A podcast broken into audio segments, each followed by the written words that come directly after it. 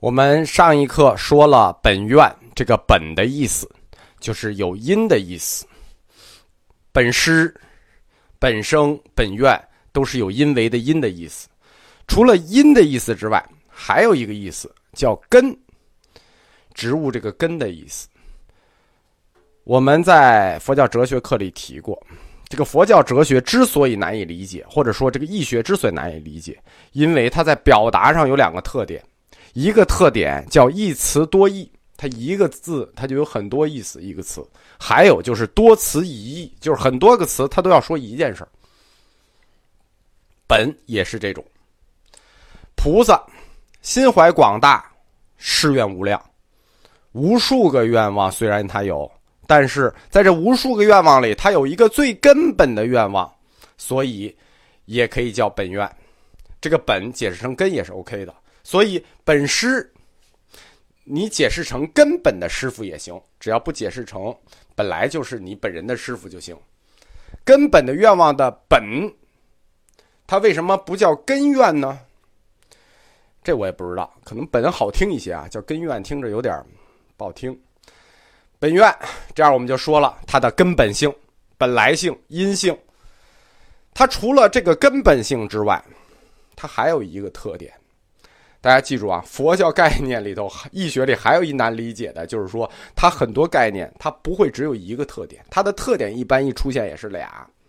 本愿就是这样，它的特点除了根本性之外，还有一个特点叫预定性。什么叫预定？就提前预定那个预定，还有预定性，提前就知道。本愿它不是今生发愿，今世就能成就。说我今天发一个愿。明天就能成就，或者说这辈子发愿，这辈子就能实现？没有，没有这么便宜的事儿。本愿可没有这么便宜的事儿，它是一个要经过生生世世的长期修行才能实现的愿望。这生生世世到什么时候？从时间角度上讲就没头了，直到成佛为止。这这生生世世是没数了。换言之，菩萨他一旦发了本愿，生生世世都要去实践。再再换言之是什么呢？就是说，这是一种提前预定性的誓愿。本愿是一种预定性的誓愿。菩萨还没有到那未来世的时候，他这个愿望已经为那个未来世所发。作为菩萨的修行，你这一旦发了本愿，不光你这一世修行，在你未到之世，也就发下了誓愿。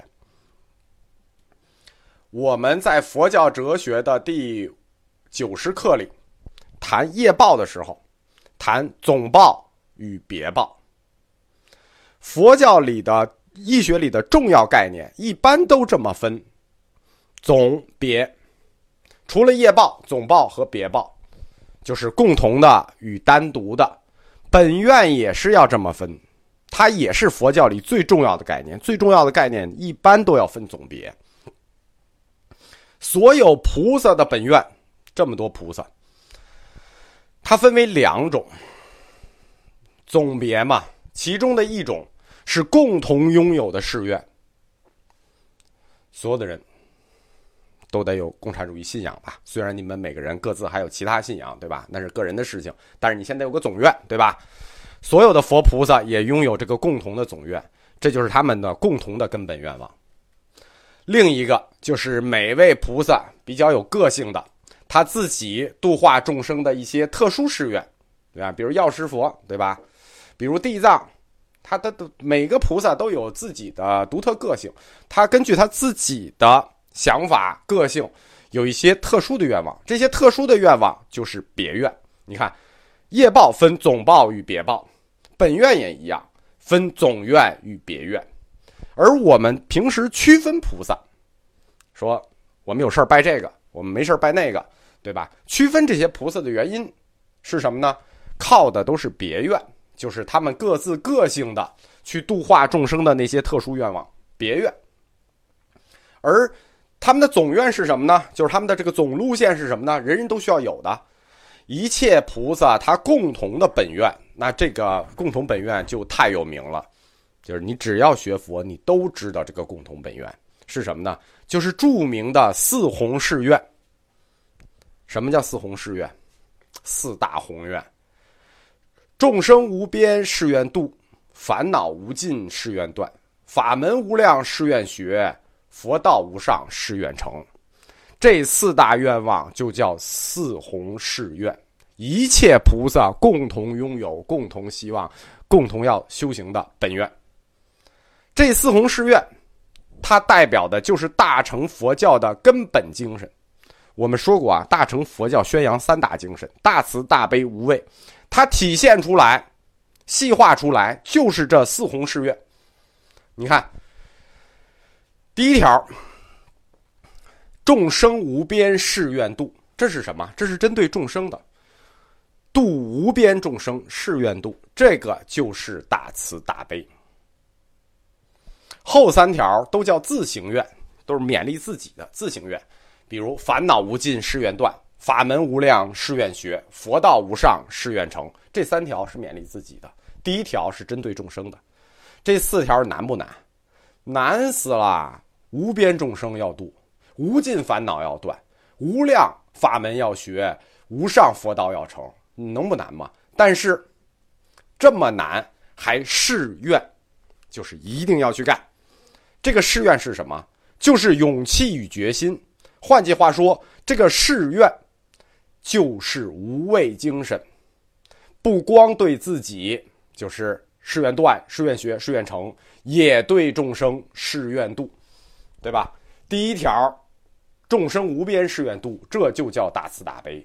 这四条里的誓愿就是无畏精神，所以四弘誓愿作为大乘佛教的根本精神，它反映出来的三点就是大慈、大悲、无畏。所有菩萨的这个总愿，这个四弘誓愿，有点像什么呢？有点像这个坚持党的领导，坚持社会主义道路，坚持思想基本原则，就有点就是所有的事情，所有的领导上来讲话，所有的新闻先得说这几句话，什么意思呢？盖个帽，盖个帽就是定个义，代表说我们的一个根本路线问题，然后再讲具体问题，先把这个。先表白一下，然后是不同菩萨们的具体誓愿，那就是别愿啦。那不同菩萨的这个别愿，那就内容丰富了，因为这个菩萨它就丰富，不光丰富，它而且具体，那都很细化。你光丰富行吗？你还得具体。比如地藏菩萨的、药师的、大势至的，我们谈不同菩萨的本愿思想的时候，实际就是指的这些呃菩萨的别院。有的菩萨的别院非常多，比如观音。这些菩萨的本愿，他们最终汇成了一条河流，各种各样的本愿汇成了菩萨的本愿思潮大河。呃，将来我们就要从这个大河里发端出净土思潮、净土思想、净土学说，最终形成净土，都是从这个佛菩萨本愿，就是没有佛，就菩萨的本愿思想河流里出来的。比较有名的，这个常说的阿处佛本愿、阿弥陀佛本愿、弥勒佛本愿、药师佛本愿、普贤菩萨本愿、观音菩萨本愿、大势至菩萨本愿、文殊菩萨本愿，看见没有？八个中国出镜率最高的菩萨神本愿都来了，这条大河里八大菩萨的本愿都来了。我们可以按时间给大家简单列一下这个不同菩萨的本愿，呃，站在佛教历史的角度来列啊，我们不站在佛教神学的角度，它有有不合适。我们站在佛教历史的角度给大家列一下不同菩萨他们的这些愿望大概是什么啊？那大概什么时候来的？首先，这个因为因为先有本愿才能有净土嘛，你所以我们要先列本愿，我们才下一步才能给大家说净土。首先来的是东汉的时候的阿处佛本愿，这是第一个来中国的本愿啊，在东汉。呃，他的这个资料就是这本书是当时支娄迦琛翻译的《阿处佛佛国经》，这是介绍到中国的第一个本愿思想，并且提出的第一个净土——阿处佛佛国。什么叫阿处佛呢？这个这个字很难写，但是呢，大家庙里经常见，就是那个叫不动如来，不动如来就是阿处佛。阿处佛本愿它是有二十个愿望，这个我们后面的展开每一位菩萨的本愿，给大家介绍一下，他们都具体是什么。我们先列一下他们来中国的顺序和他们的大概。第一个阿处佛本愿二十愿，东汉来的，晚了一点儿的时间，三国的早期，康僧凯向中国介绍了阿弥陀佛本愿。阿弥陀佛本愿比阿那个。弥勒佛本愿要来的早，康僧凯先翻译了《无量寿经》。这个《无量寿经》里提到，阿弥陀佛有四十八个大愿。这个阿弥陀佛本愿啊，在中国历史上，或者说在佛教资料史上，它是有变化的啊。它不是上来就定型成为四十八愿的，它中间有过二十四愿版本、三十六愿版本、呃四十八愿版本，但最终。我们把阿弥陀佛本愿就最后定在四十八大愿上了。那那个数字，其实这个数字你一听就知道，阿弥陀佛他肯定要赢啊！这四十八条，这条款太多了，他肯定是要赢的。再晚一点我们说了，再过一百年，弥勒佛本愿来了。晚了一百年，弥勒佛本愿才来。但是弥勒佛呢，他后发先至，因为他的这个。他的这个路径多呀，他又有上升信仰，又有下升信仰，对吧？既照顾了知识分子，又照顾了底层群众，所以他后发先至。他的本愿来了以后，他先流行起来了，是他一带一把其他的本愿给带起来的。最先介绍弥勒佛本愿的这个就已经过了三国了，到了西晋了，是当时竺法护翻译的《弥勒菩萨本愿经》，第一次介绍给我们中国人这个弥勒本愿。但是弥勒佛的这个愿望，他就很抽象了啊！一是抽象，二是条款少。他的这个愿望呢，叫十善愿，就十条，十善愿，而且也比较抽象，没没有什么可讲的。我后面也不不太准备讲这个，太抽象了。然后呢，其他佛菩萨的本愿就是来的会晚一些了。呃，我们中国人特别重视的是谁的本愿？是那药师佛的本愿，对吧？因为时间又过了三百年，就要迎来过了南北朝，就要迎来这个中国的一个大黄金盛世——隋唐。这个盛世嘛，人民群众就对自己的身体健康考虑的会比较多一些，所以这个时候，这个就先不考虑生净土这事儿了啊，就是死后生净土这事儿了，先想活着这事儿，这愿望先考虑活着，对吧？这个。人民生活富足了，往往就先考就把把活着这个考虑好，活着高兴嘛，对吧？那生活不好，乱世才考虑这个西方极乐世界。所以又过了三百年，到了唐，药师佛本愿就来了。这本书是什么呢？这个药师佛本愿翻译过两次啊。介绍给药师佛本愿，介绍给中国同志们的呢是唐僧，玄奘大师。他所翻译的叫《药师如来本愿功德经》这本书，呃，说了有十二个愿望，就是说药师佛有十二大愿，药师佛净土它有十二大愿。但是这个药师佛在中国佛教里头啊，它有俩名字。它有两套体系，有两套愿望体系，有俩名字。其实这俩药师佛是合一的啊，是一个药师佛。但是呢，因为翻译了两次，而且这两个翻译者都太有名了，所以我们就都保留了。于是我们就有两套药师佛系统，一套是玄奘大师所翻译的《药师如来本愿功德经》十二大愿望，另一个是也很有名，海陆西游的中国四大西游高僧中的第二位意境大师所翻译的。药师琉璃光七佛本愿功德经，七佛药师他这个愿望就相对多一些啊，叫四十四愿。这个这个药师佛的本愿一直是中国呃中国同志们喜欢的一个本愿。那最后介绍到中国来的，其实是最大的本愿啊。其实这个本愿出现的还蛮早的，但是真正形成最大影响力时间就比较晚了。它出现的挺早，但是没有在它出现的合适的时机介绍到中国来，这个可惜了。谁让你来晚了呢？对吧？但是它确实是在所有本院思想里最大的影响也最大，是什么呢？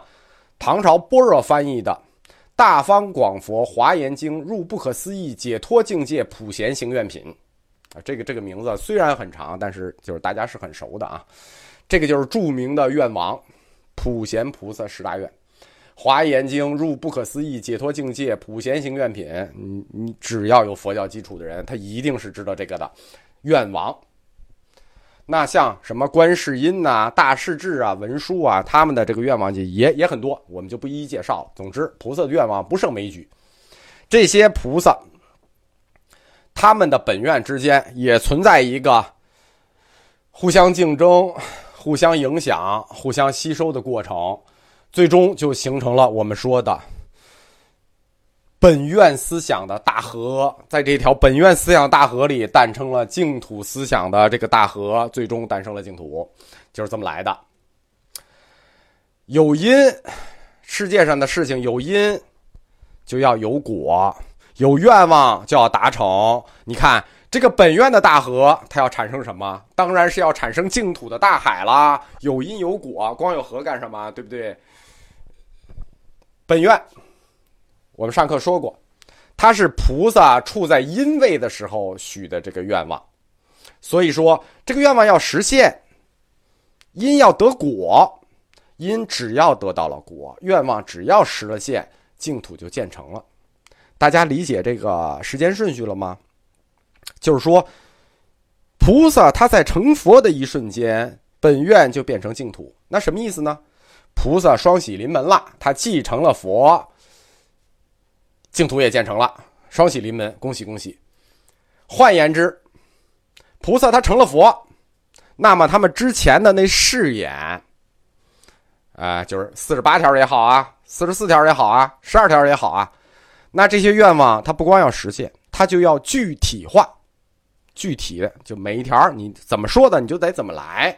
这个愿望的具体化就是什么呢？就是净土，本愿因，净土果，菩萨因，佛果。这件事情，我在这两课里已经掰开了揉碎了讲了很多次了。我觉得大家应该肯定是懂了，所以可以一般性的定义就是说，净土就是本愿，本愿就是净土，因果合一。所谓净土呢，我在前面课里头有一个不太不太恭敬、不太恰当、不太合适的比喻，但可以这么理解，什么呢？所谓净土，它就是一个房地产项目，啊，不是一般那住宅啊，就是那个一户一户一户，还有好大公摊面积的那那种房地产项目算不上啊。净土这个小区，它一旦建成了，那就不只是菩萨一个人住一大 house。对吧？你就是我们说了啊，像什么天通苑小区啊、通州小区，就那种小区，那一栋楼里住好几十人的，那那不是净土式的小区。净土是什么小区？那都是那个华滨小区那种，全是大 house，一个 house 连着一个 house，全是别墅，容积率低到发指，出门就是那高尔夫球场，就是环境特别好，每个人都有独立住宅。这个小区，菩萨他自己成佛了不说。他就要开始用这块净土去接纳众生来这里生活，都来这个小区生活，每人一户，要接纳众生了。这样，这个净土，它是什么呢？它就是贯彻了自利利他的大成精神。不光他自己有大 house 了，菩萨他也能贯彻利他的精神，每个人都有。这就是本愿、净土、成佛这三者之间的关系。而这些净土，跟房地产的小区一样啊，每个小区都有自己的一个名字，阿处佛、阿弥陀佛、药师佛、文殊佛，它每一个净土为每一个佛所专有，就这个净土里只有它。比如阿弥陀佛净土里，如果你冒出药师佛来，那不对了，不可能，对吧？每一个净土为每一个佛所专有，而在诸多净土之中，谁最好呢？肯定了嘛？阿弥陀佛净土最为优胜，因为它出现的比较晚，吸收了其他本愿思想的精华。我们说净土是本愿的具体化嘛，对吧？你愿望发的越细，你这个净土是不是落实的就越细？所以说，阿弥陀佛净土出现的比较晚，他就对其他菩萨的本愿思想做了一个总结，达到了净土具体化的一个最高峰。我们前面说过，对吧？阿弥陀佛净土，我刚才给大家排序，它出现的比较晚，但是还有比它出现的更晚的，对不对？那是不是这个净土出现的越晚，或者说这个菩萨的净土思想出现的越晚，他就越好呢？那可不是这样。